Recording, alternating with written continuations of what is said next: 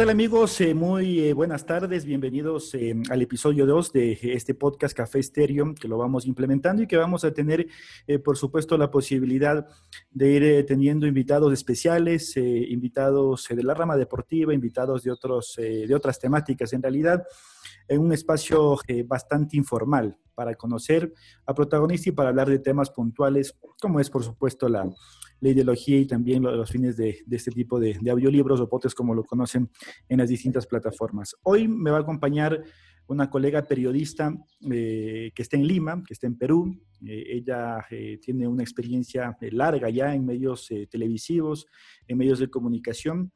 Y desde el año 2000 nos contaba que, que inició ¿no? esta linda carrera que es el periodismo, el periodismo deportivo. Nosotros vamos a enfocarnos hoy en el periodismo deportivo y el rol de la mujer también en el periodismo y además en este tiempo de coronavirus del cual estamos viviendo y que era impensado nada más hace un poco más de, dos meses. Pero bueno, eh, le damos la bienvenida a Ivy. Primero, ver que nos escuche bien y bueno, ¿cómo la estás pasando por allá eh, en Lima, Perú? Buenas tardes. ¿Qué tal, Willy? ¿Cómo estás? ¿Cómo están por allá? Gracias por la, por la invitación. La verdad que yo feliz de, de conversar contigo, hablar de todo un poquito, hablar de, de, de lo importante, como tú dices, ¿no? La mujer en el, en el periodismo deportivo, que ya se está dando estos últimos años muchísimo más, ya es como que más normal, digámoslo de alguna manera, a, en el 2000, cuando yo inicié, cuando recién nací, no mentira, pero muy joven. Entonces, este, sí, definitivamente he sentido una evolución positiva, pero, pero todavía hay sus pequeños rezagos, ¿no? Del machismo que siempre creo que va a haber por el momento. Cuéntanos, ¿cómo, cómo has vivido tu, tu cuarentena ya? Eh, ¿Cómo está el confinamiento? Eh, cuéntanos cómo está, eh, cómo está ese tema por allá en Perú. Bueno, acá en Perú, si bien parecía que todo inició con, con pie derecho en cuanto a tomar ¿no? las medidas que, que, que, dio el presidente Vizcarro y la cual todos aplaudimos en su momento, lamentablemente, y no es culpa yo creo acá del presidente, sino de nosotros, de no acatar lo que él nos pide, ¿no? Mucha gente sigue saliendo, yo puedo entender la gente que vivía el día a día, ¿no? Que si no salía a vender, pues no tenía dinero. En esas personas puedo entenderlo, pero cuando ves estos casos de la gente tomando en la esquina con sus amigos cervezas, haciendo el fulbito, entonces sí es un poco que da, molesta un poco y lamentablemente pues los casos aquí Willy han aumentado bastante, para el tiempo que tenemos ya de, de cuarentena, desde el 16-15 de marzo, que estamos todos encerrados y ha aumentado muchísimo. Pensamos que iba por ahí un poquito a bajar, qué sé yo, pero bueno, sí, con la fe y con la esperanza de que la gente ahora sea más consciente de que de que tiene que acatar lo que nos pide el gobierno, ¿no? En, provincias es igual o peor, digamos, si bien el, el foco está en Lima, eh, pero en provincias la cosa también es, es, dramática, más aún pues que lamentablemente lo que es este, hospitales, médicos, no, no se da abasto, ¿no? Así que, que lo único que nos queda es rezar, tener fe y que la gente sea más consciente de que no tiene que salir de sus casas, ¿no? Nosotros los latinos somos muy parecidos, ¿no? En muchas cosas, eh, situaciones acá de costumbres y de las no costumbres también que, que tenemos y por acá vemos algo, algo muy parecido. Eh, me voy bien fuerte, bien fuerte para que te acoto, bien fuerte para nosotros en Perú ver las imágenes de Ecuador de los muertos en las calles, ¿no? Ver eso en las calles de Guayaquil, si no me equivoco, fue, y, y, y, fue una imagen que a todos nos quedó pues ahí como así impregnada, ¿no? De, de la crudeza que nos está dando esta pandemia y es algo que, que no estuvimos preparados. ¿no? Si, imagínate, los eh, países de primer mundo con sistemas médicos de, eh, de primera han tenido problemas, eh, ¿qué nos espera el resto? ¿no? por acá, así que son cuestiones. Veo que estás tomando algo, ¿no? Yo he acompañado siempre de café. Hoy día me ligo, me ligo totalmente porque normalmente yo tomo té verde, infusiones o mate, pero me provocó un cafecito descafeinado con stevia, pero es café. Además, bueno, para la gente que nos escucha, eh, hoy estamos eh, grabando a través eh, de Zoom por el tema también de que no podemos salir de nuestros hogares y tenemos también el registro visual. Ojalá algún momento también podemos hacer algo con este registro visual que lo estamos también grabando y, compartiendo para ustedes. Así que salud con el, ah, muy bien, salud con el cafecito. Además, que hace y hace quizás un buen fin a cómo se llama nuestro podcast, ¿no? Café Estéreo, para hablar de todo. Tal cual. Cuéntanos eh, tus inicios. ¿Qué pasó por ahí en el año 2000? ¿Por qué el periodismo deportivo hace 20 años? o el periodismo. Antes de Cristo, ¿no? Este, no, si fue en el 2000, eh, yo estaba todavía en la, yo estaba en la universidad, y a mí en verdad normalmente los hombres, porque normalmente también en esa época muchos, los, los papás no llevaban a la cancha a sus hijos sí, desde los 5 o 6 años o antes, ¿no? Los llevaban muy chicos a la cancha. A mí obviamente mi papá nunca me nunca me llevó, no por machista, sino porque pues él, a mi papá le encantaba el fútbol, pero nunca pues pensó que a mí me iba a gustar o a mi hermana, solo somos dos mujeres. Entonces, yo empiezo a ver fútbol por una prima que jugaba fútbol, que le gustaba el fútbol, entonces yo como paraba con ella, entonces empecé a ver fútbol y así fue que a los 13, 12, 13 años me empezó a gustar y empecé a ir a la cancha a esa edad. Entonces ya yo, como soy obsesiva con las cosas que me gustan, yo ya ahí dije, no, voy a ser periodista, pero ya sabía como que, periodismo deportivo, fútbol. Habían poco, nada de mujeres en esa época, y cuando yo empiezo en el 2000, creo que habían tres chicas, tres, cuatro chicas más. Y ahí dos y tres que éramos de medios de redacción, porque yo empiezo con redacción en, en, webs, ¿no? Que era la novedad en el 2000, oh, en la internet. La página web, claro. Claro, y yo justo trabajaba para el representante aquí en Perú, que creo que tenía el 90% de los jugadores peruanos. Entonces a mí eso me sirvió muchísimo. Qué bueno. Y aparte, empezar, ¿no? En una web, en un portal, y yo tenía que irme a la casa de todos los jugadores a preguntarles, desde el día en que nacieron hasta el día que estaban ahí sentados conmigo, porque era su, era su página web, no eran los nombres de los jugadores, por decirte, de Claudio mm. Pizarro, ¿no? claudiopizarro.com, entonces teníamos que saber subir toda su vida para ponerla justo en, su portal, en su web, ¿no? Como, como un portafolio, ¿no? Multimedia, hoy ya se trabaja así, hoy incluso los jugadores tienen eh, con, eh, digamos, eh, videos de HD, videos muy, muy personalizados. ¿No? Y, así empecé. ¿Y cuáles fueron las, las trabas que tuviste al inicio? No sé si alguna resistencia, porque mucho se habla, ¿no? Eh, que las mujeres, y eso no es un pensamiento eh, general, ¿no? Pero a veces eh, dicen que las mujeres no deberían hablar de fútbol. Por suerte eso está cambiando, por suerte eso ha cambiado. Y por suerte te cuento acá también en nuestro país, yo tengo compañeras, amigas, colegas que, que, saben mucho. Y, y eso da, da cuenta de que esto es para todos. Pero, ¿qué problemáticas tuviste tú al inicio? Sí, he visto muchísimas ahí en, el canal donde trabajas, en Golte he visto muchas chicas y me alegra mucho ver tantas periodistas ecuatorianas a las cuales también saludo. Este, Bueno, sí, tuve trabas, tengo que decirlo, y no solo por ser mujer, sino porque la mayoría de periodistas peruanos en esa época, cuando yo recién iniciaba, eran de una universidad específica, ¿no? Y yo era de otra que era como decirte la más así, ¿no? Como que no sé cómo se dirá en Ecuador, acá casi cocheta, pituca, como que hay de la high. Entonces, obviamente, llegar de esa universidad y era el, bicho raro, ay, esta blanquita, esta niña, esta mujer, ¿no? ¿Qué hace acá? Eran los primeros comentarios que escuchaba, que de hecho sí un poco me chocaron, pero la verdad no me interesaba. Yo iba sola a, los, a, los, a, las comisiones, a los entrenamientos, me mandaban de los equipos de acá, de, Perú, de Lima, ¿no? De Sporting Cristal, de Universitario, de Alianza Lima, de Sport Boys, y yo me iba sola a los lugares, y no es que los lugares quedaran en lugares muy bonitos que digamos, pero era la manera que tenía que vérmelas, ¿no? Y sí, al comienzo fue complicado porque, ponte, la clásica que cuando hay el técnico, el jugador, todos preguntan. Yo al inicio no quería preguntar justamente por eso y esperaba que terminara con ellos. Me lo jalaba a un lado el director, le pedía por favor y me daba la entrevista a mi aparte, personal. Sí, entonces ya es un poco que también les molestaba a ellos que por qué con ella preferencia y con nosotros no. Entonces, fueron trabas al comienzo que ya de ahí de a poquitos ya me fueron conociendo también mis amigos, colegas, digámoslo así, y, ya como que se fueron limando la, como la primera imagen que tenían de mí, ¿no? De a poco, ¿no? Igual siempre hay que piensen mal, bien, hablen bien de ti por ser mujer, por ser, este, no sé, de tal sitio, qué sé yo, pero ya, ya con tantos años ya me lo llevo, ya el, trato de llevarlo de la mejor manera, ¿no? ¿Tuviste algún problema al inicio, no con tus colegas, compañeros, sino con los protagonistas a quienes entrevistabas? Me mira, al comienzo como que me miraban raro, ¿no? Como diciendo, ¿y esta qué acá, no? Pero de ahí problemas, no, la clásica que puede pasar y que una creo que tiene que saberlo llevar es que te quieren, se hacen los coquetos, ¿no? Se hacen los coquetos, se hacen los que, eh, a ver qué tal, vamos a tirar, como se dice, a ver qué tal va por aquí. Pero es una que, que sepa cómo llevar una entrevista, cómo tratar al, sea jugador, dirigente, técnico, y se lleva bien. Gracias a Dios nunca tuve falta de respeto ni nada por el estilo. Eh, siempre me trataron bien dentro de todo. Eh, por ahí sí, otro, una que otro que por ahí me dejaba plantado tres veces como quedando con alguien de que, ah, la entrevista, ya, sí, vente, que no sé qué, y plac, no se sabe nada de él. Esas cositas que creo que les ha pasado a todos. Eh, pero de ahí algo mayor, no, no, no, no. Felizmente, en cuanto con ellos sí no he tenido ninguna, como si aspaviento, ¿no?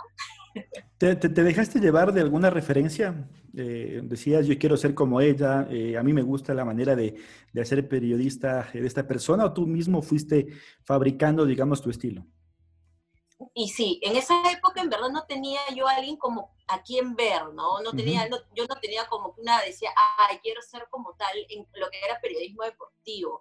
Yo veía de todo un poquito, por ahí lo, máximo que se veía en esa época, que era más que todo nos dejábamos llevar, y, y, por lo que creo que yo también tengo mi línea, es el, el, periodismo de Argentina, ¿no? En donde también estudié. Yo terminé la universidad en Perú y de ahí ni bien culminé la universidad, me fui a hacer periodismo deportivo fútbol allá, Argentina, porque no existía en Perú.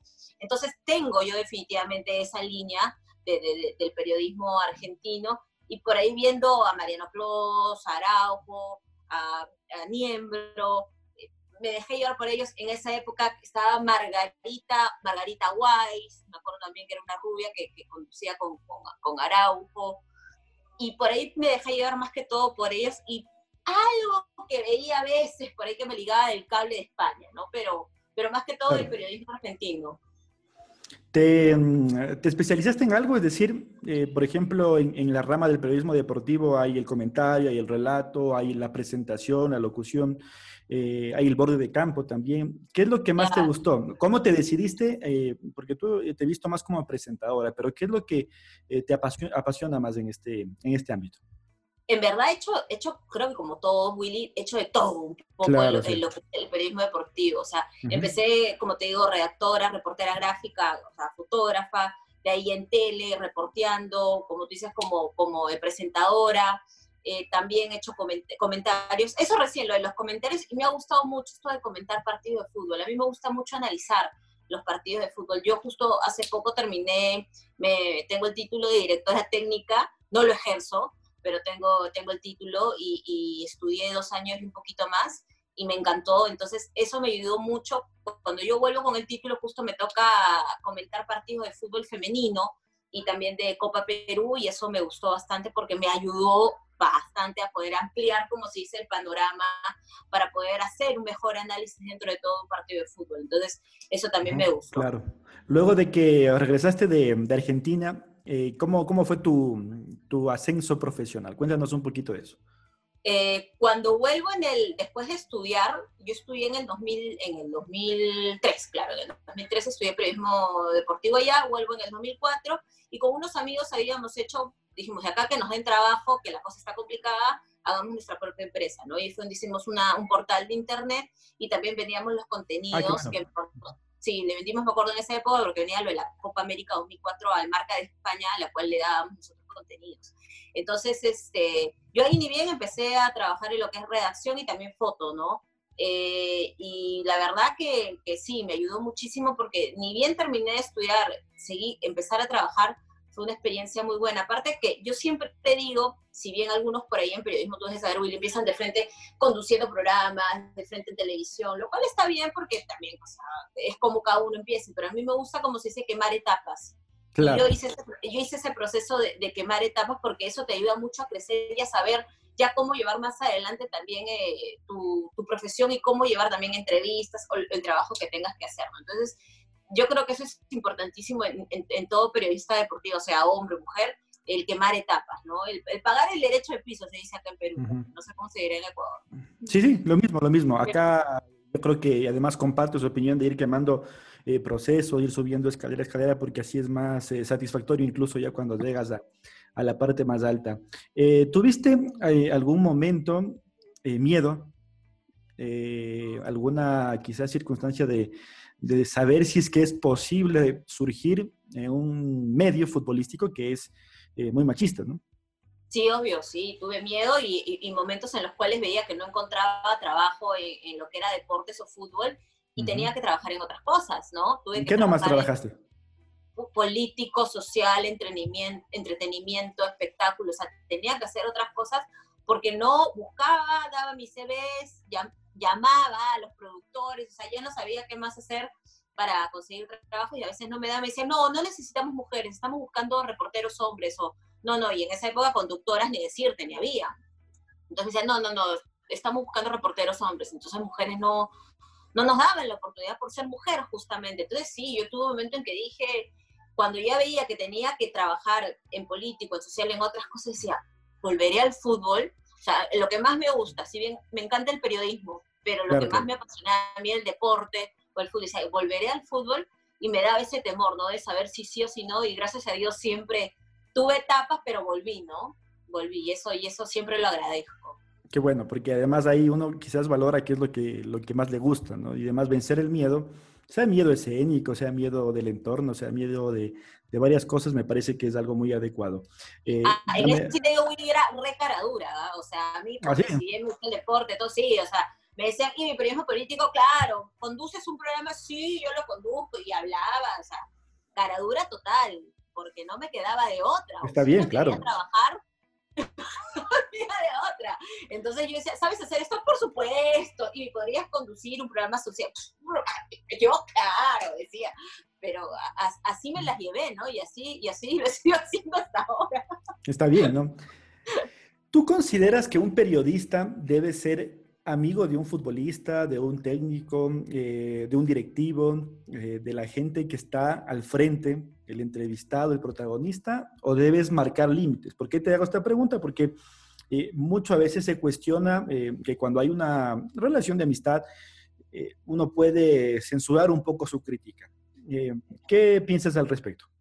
La verdad que es una pregunta bien complicada porque yo antes sí era de que decía, por supuesto, sí se puede ser amigo. ¿Por qué lo decía? Porque yo en el primer, el primer trabajo que tuve, tuve mucho contacto directo con los jugadores, justamente por el representante, tanto sí que con algunos sí me hice amiga. Entonces sí se puede, pero te das cuenta que en verdad te corta el poderle por ahí preguntar algo que tú quisieras y, ay, no, se va a incomodar. Entonces, esa ha sido mi lucha durante todo este tiempo y ya con el pasar de los años he intentado llevar esta, ¿no? esto de la amistad, la amistad de, de, tener con un jugador y, y el poderle, y, que él sepa también, ¿no? Yo lo que a veces hago, si estoy en, plan amigos, digamos, con esta persona, que ahora tengo muy pocos amigos, tengo que decir en el fútbol, pero plan amigos, como le digo, sabes que la chamba, chamba es chamba, amigos, amigos, separamos, así que no te enojes si por ahí algo te, te pregunto. Entonces, ellos ya en esa parte sí la tienen clara, saben que una cosa es la amistad y otra cosa es este, el momento del trabajo y que si le tengo que hacer alguna pregunta incómoda que a él no la quiere escuchar, pues también me voy a escuchar. Entonces, sí es una, la verdad es una pregunta que yo siempre hasta ahora me la sigo haciendo porque uno puede decir, yo creo que lo manejo bien, y pero, este, este periodista no lo está manejando bien porque veo que se va con el de juerga, que no sé qué, lo veo chupando con... Eh, por ejemplo, sí. ¿No? ¿Qué pasa? Entonces, creo que depende de cada uno, Willy, llevarlo. Yo no te puedo decir, no, me parece mal o no me parece bien. Creo que cada quien, justamente por la ética y cómo lleva su manera, su carrera, tiene que también saber llevar esta relación, sea con el técnico, sea con el dirigente, sea con el futbolista, ¿no? Ahora te hago otra pregunta que puede ser incluso más polémica y, que también a veces eh, eh, resurge, ¿no? o hay distintas visiones.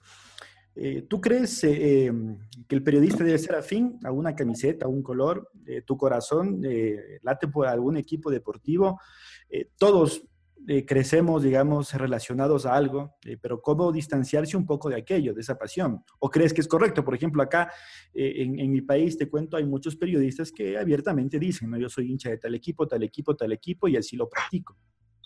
Claro, en eso sí te digo, debe ser porque empecé, empecé muy chica y por ahí muy grande a hacerme hincha de un equipo. Yo, la verdad, te, digo, no tengo temor de decir que, no sé si la palabra sea hincha o simpatizante eh, de, Sporting Cristal, siempre lo he dicho, este, pero eso en mi trabajo, gracias a Dios, no me ha impedido eh, por ahí tener que criticar o, tener que decir algo malo o bueno del equipo del cual simpatizo y del cual empecé a ir a la cancha por este equipo, ¿no? Por el Sporting que aquí en Perú.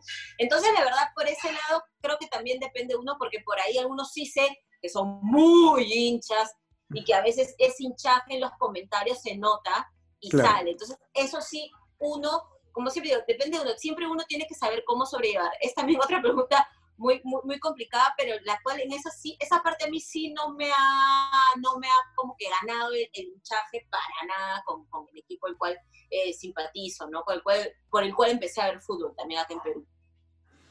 ¿Cuál consideras eh, que por ahora es, eh, digamos, un, ejemplo a seguir? No hablo de un periodismo, de periodismo deportivo, sino de un periodismo general allá, allá en tu país. En Perú, a un periodista que me guste aquí en Perú, Sí, sí, no puede, puede ser en cualquier ámbito, ojo, ¿no? O sea, que tú, digas, bueno, eh, con su experiencia y demás, eh, me gustaría, digamos, eh, seguir ese, ese lineamiento. O tú no tienes a nadie, porque también puede pasar. No, hay, hay, un periodista que a mí me gustaba mucho, que lamentablemente ahora ya no está en, en televisión acá en Perú, que se llama César Gilebran. Me gustaba mucho cómo entrevistaba, ¿no?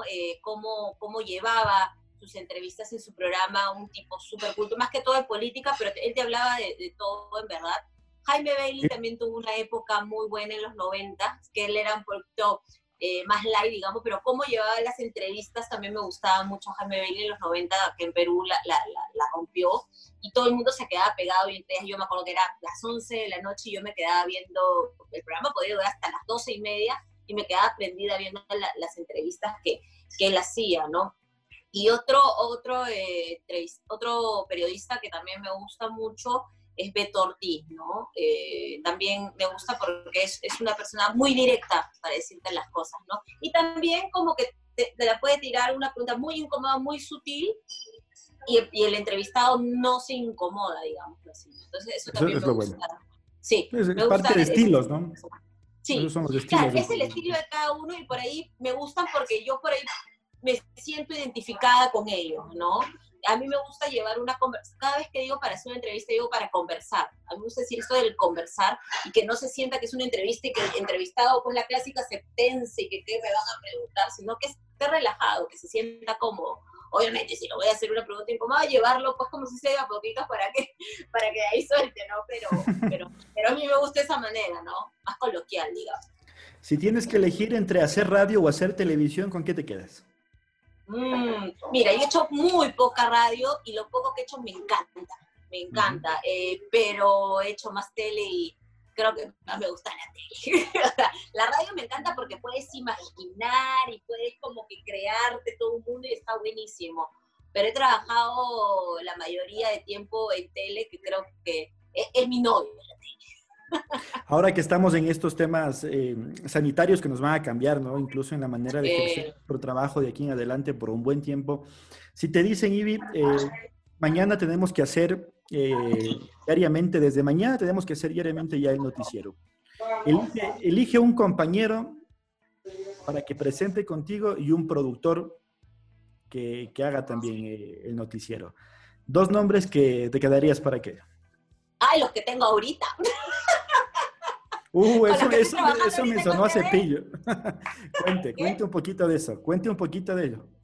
Bueno, ahorita, la verdad es que hemos sido, hemos, hemos sido como si este en Perú bien, mala, bien piña, bien mala suerte, ¿no? Porque emocionados, como, bueno, yo también trabajo en Gol TV, así que somos familia. Sí, sí, obviamente. Eh, Gol TV Latinoamérica y la verdad que teníamos, creo que íbamos a cumplir un mes de tener el, el, el noticiero y pasó todo esto de, del COVID-19, ¿no? Lo cual este, solo hicimos casi un mes de, de, programa diario de noticiero que hacíamos en Gol TV y, y, nada, nos hemos quedado como que con las ganitas de, seguir, ¿no? Porque veíamos mucho, obviamente, lo que producía Gol TV, mucho hablamos de mucho fútbol ecuatoriano, uruguayo, el peruano, eh, obviamente lo que es Europa, Champions, este, Europa League, todo ello, pero lamentablemente pues quedó ahí y se formó un bonito grupo, un grupo que yo ya conocía, con los cuales yo trabajé en Gol Perú, que es como el hermanito eh, de, Gol TV, ¿no?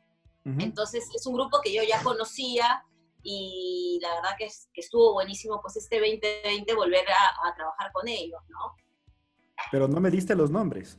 Te dije. Ay, por favor, mi querido, mi querido Omar Velarde, productor, y mi querido Alejandro Vázquez, que es venezolano que vive hace unos años aquí en, Perú, que es muy capo. Y a él sí, ponte, a él, sí recién lo he conocido, pero a uno, para que, muy buen partner.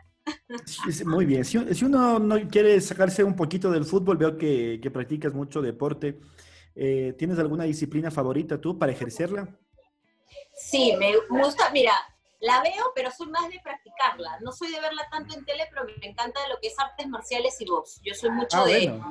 Sí, soy mucho de Muay Thai, mucho de box, kickboxing, body combat, todo eso eh, a mí me encanta. Siempre lo practico porque a mí como que me relaja, me desestresa. Y a veces sí, sí, veo la UFC, pero no soy tan fanática, por decirte, para lo que practico, ¿no? Porque tú me ah, tú debes de ver, uy, le digo, no, la verdad lo veo, pero no es que sea una fanática empedernida, digamos, de, de la UFC o de la claro. Pero, me encanta practicarlo. No es que estás apostando cada sábado que hay la UFC. sí, sí, sí, porque además es un deporte, acá tenemos un ecuatoriano que se llama Chito Vera y que le va muy bien en, la, en, la, las artes marciales mixtas y, bueno, a él sí eh, la han seguido de una manera, me parece muy importante. Además, un deporte que está en crecimiento y que, y que también habrá que informarnos. Eh, ¿Consideras que el, que, el, que el periodismo no es solo fútbol? Sí, totalmente, no es solo fútbol. Yo felizmente, porque algunas personas, eh, escucho algunos, muchos periodistas que trabajan en fútbol y solo han trabajado en fútbol y dicen, no, yo soy periodista deportivo. Y ahí es donde entra la, yo a veces especifico ahora que estoy trabajando en periodismo deportivo fútbol, pero yo he trabajado, gracias a Dios, en periodismo deportivo, sí, en otras ramas, ¿no? Hasta, hasta justo este año de enero, estaba en otro canal donde hacíamos todos los deportes. Y anteriormente he trabajado también, que he, hecho, he tenido que ir a ver atletismo, he ido, a tener, he ido que ver equitación, he tenido que ir a ver volei, básquet, o sea, y me gusta el tenis, todos los deportes me encantan, obviamente mi pasión, lo admito, es el fútbol, pero sí creo de que alguien que ha hecho toda su vida fútbol, por ahí que hace periodista deportivo, no sé, a mí como que me quedo como que... Mmm, me quedo pensando. ¿Crees que, que... Lo que pedía periodismo deportivo fútbol, no sé. Ahora, ¿crees que el periodismo necesariamente tiene que ser estudiado o, o también se lo aprende de manera empírica? Mira, es que... ahí, nace, una circunstancia, ¿no? Porque, por ejemplo, hay quienes eh, crecen, pero no han pasado por un aula por, por, distintos, por distintos factores y que lo ejercen y que lo hacen igual que los otros. Yo tuve justo hasta enero el que, eh, el, que era mi compañero en, en UCTV, eh, Alex uh que tiene muchísimos años en deportes, él nunca estudió periodismo, ¿ah? pero él empezó desde los 16 años. Entonces, ya que más si desde, que tiene 16 años, ahorita tiene como 50, creo ya, ¿qué más escuela que en, la, propia, en, la, propia, cancha, ¿no? Entonces, eh, yo le tengo un total respeto a Ale justamente por eso. Y digo, qué bien que empíricamente, que dentro de la cancha ese hecho y aprendido también de grandes, él aprendió de, de grandes periodistas que ya fallecieron, eh, pero de los cuales aprendió muchísimo y creo que fue su escuela. Yo creo que sí se puede se puede aprender empíricamente, pero poniéndole pues todo el punche, ¿no? Estaría bueno, yo siempre digo, para mí, yo sí eso siempre digo, se tiene que estudiar, sí, pero también te tienes que hacer en la cancha. Yo creo que el, complemento del estudio con el, el pisar la cancha es el ideal, ¿no? Es el ideal. Y, ahí coincidimos, ¿no? Eh, claramente y gratamente. Eh, ya para, para, ir finalizando, para ir cerrando, eh, ¿algún detalle de, de, esta cuarentena? No sé si extrañas más hacer algo, si has podido en este momento eh, emplear otro tipo de actividades que, que, te satisface. ¿Cómo ha sido aquello? No, se extraña ponte ir a la playa. Yo soy loquita playa y lo extraño un montón. Justo nos agarró en verano. Cuando nos dicen, cuando dan la noticia de que se iba a dar la cuarentena, me acuerdo fue un domingo, yo estaba en la playa, en el sur de Lima, 30, 30 40, 40 minutos de acá de, de Lima en casa de playa y me tuve que regresar, pero si no, yo hubiera hecho mi cuarentena allá frente al mar feliz de la vida, ¿no? Pero una, de las cosas que se extrañan es, e, e, es, eso, ¿no? Pero nada, yo ahora acá trato de ocupar lo que estoy haciendo ahora como lo que es viendo documentales, películas, documentales más que todo me encanta. Justo ahora me puse a ver el de Sunderland en Netflix, ya voy para la ah, segunda temporada está muy bueno. Y ayer me puse a ver, me quedé viendo cuatro capítulos hasta las 3 de la mañana, me empecé mal con el del Barcelona. Dios mío, me quería morir. O sea, la verdad, eh, bueno, ese aún no lo veo. Ah, tienes que verlo, está, bueno. Aparte que te hace acordar de verdad lo que pasó en este partido y ves el, lo que pasaba no adentro, porque uno ve lo que está en la cancha, pero no el, el antes, cuando pasa el entretiempo, ves las conversaciones, lo que le decía el técnico, me encanta. A mí me encanta eso, como chismosa, siempre he dicho, a mí me encantaría estar en charlas técnicas de, determinados ¿no? de directores técnicos. ¿no? De Gareca me encantaría. Ah, me encantaría estar en charlas técnicas de, de, Gareca. Sin ser spoiler, pero después, ¿no? Ya. Y si tú quisieras dar un mensaje, eh, siempre eh, la comunicación es un instrumento para poder socializar cosas. Y yo creo que mm, hay muchas mujeres eh, en tu país, en mi país, en Latinoamérica, la gente que nos puede escuchar en todo el mundo, de cómo una mujer puede ingresar en este mundo. ¿Qué, le dirías en, líneas generales? En líneas generales, que, no sean, que sean caraduras, que no se rindan, que crean en ellas, porque no por ser mujer eres menos que nadie o sea, no por, por, por ser del sexo femenino, que se, piensa, que se piensa que somos el sexo débil, no podemos realizar lo mismo que un hombre en lo que es el ámbito deportivo, en lo que es el ámbito periodístico, ¿no? Entonces, decirles que no se rindan y que se nutran, que estudien mucho, eso sí, que estudien mucho, que vivan, que estén en la, en la cancha. Yo, como te dije, una de las cosas para sumar porque yo sentía que me faltaba algo, era justamente estudiar de director técnico. Y esto tanto para hombres como para mujeres. Creo que, los que si nos vamos a especializar en fútbol o en un deporte específico, creo que hay que tenerlo como decirse bien clarito y estaría bueno pues un complemento, ¿no? De poder estudiar la dirección técnica que, que me parece una excelente opción y que te amplía un montón la, la, mente, ¿no? Y decirle eso a las chicas también, ¿no? Que ahora hay muchas que juegan también y juegan súper, yo no, yo soy un desastre jugando, no, yo, le intenté y no, no, era, era la mascotita de los equipos. Creo que por eso me dediqué también al periodismo, porque cero a la izquierda. Ah, bueno, eso, eso ya es cuestión de cada uno. Eh, gracias, Ivy, por, por, este tiempo, por, por acompañarnos, por eh, conocer también tu historia y por estas recomendaciones y estas anécdotas. Eh, ojalá podamos vernos pronto y, y, bueno, el mejor de los éxitos y que allá en Perú, allá en Lima, pues también salgan rápidamente de esta pandemia.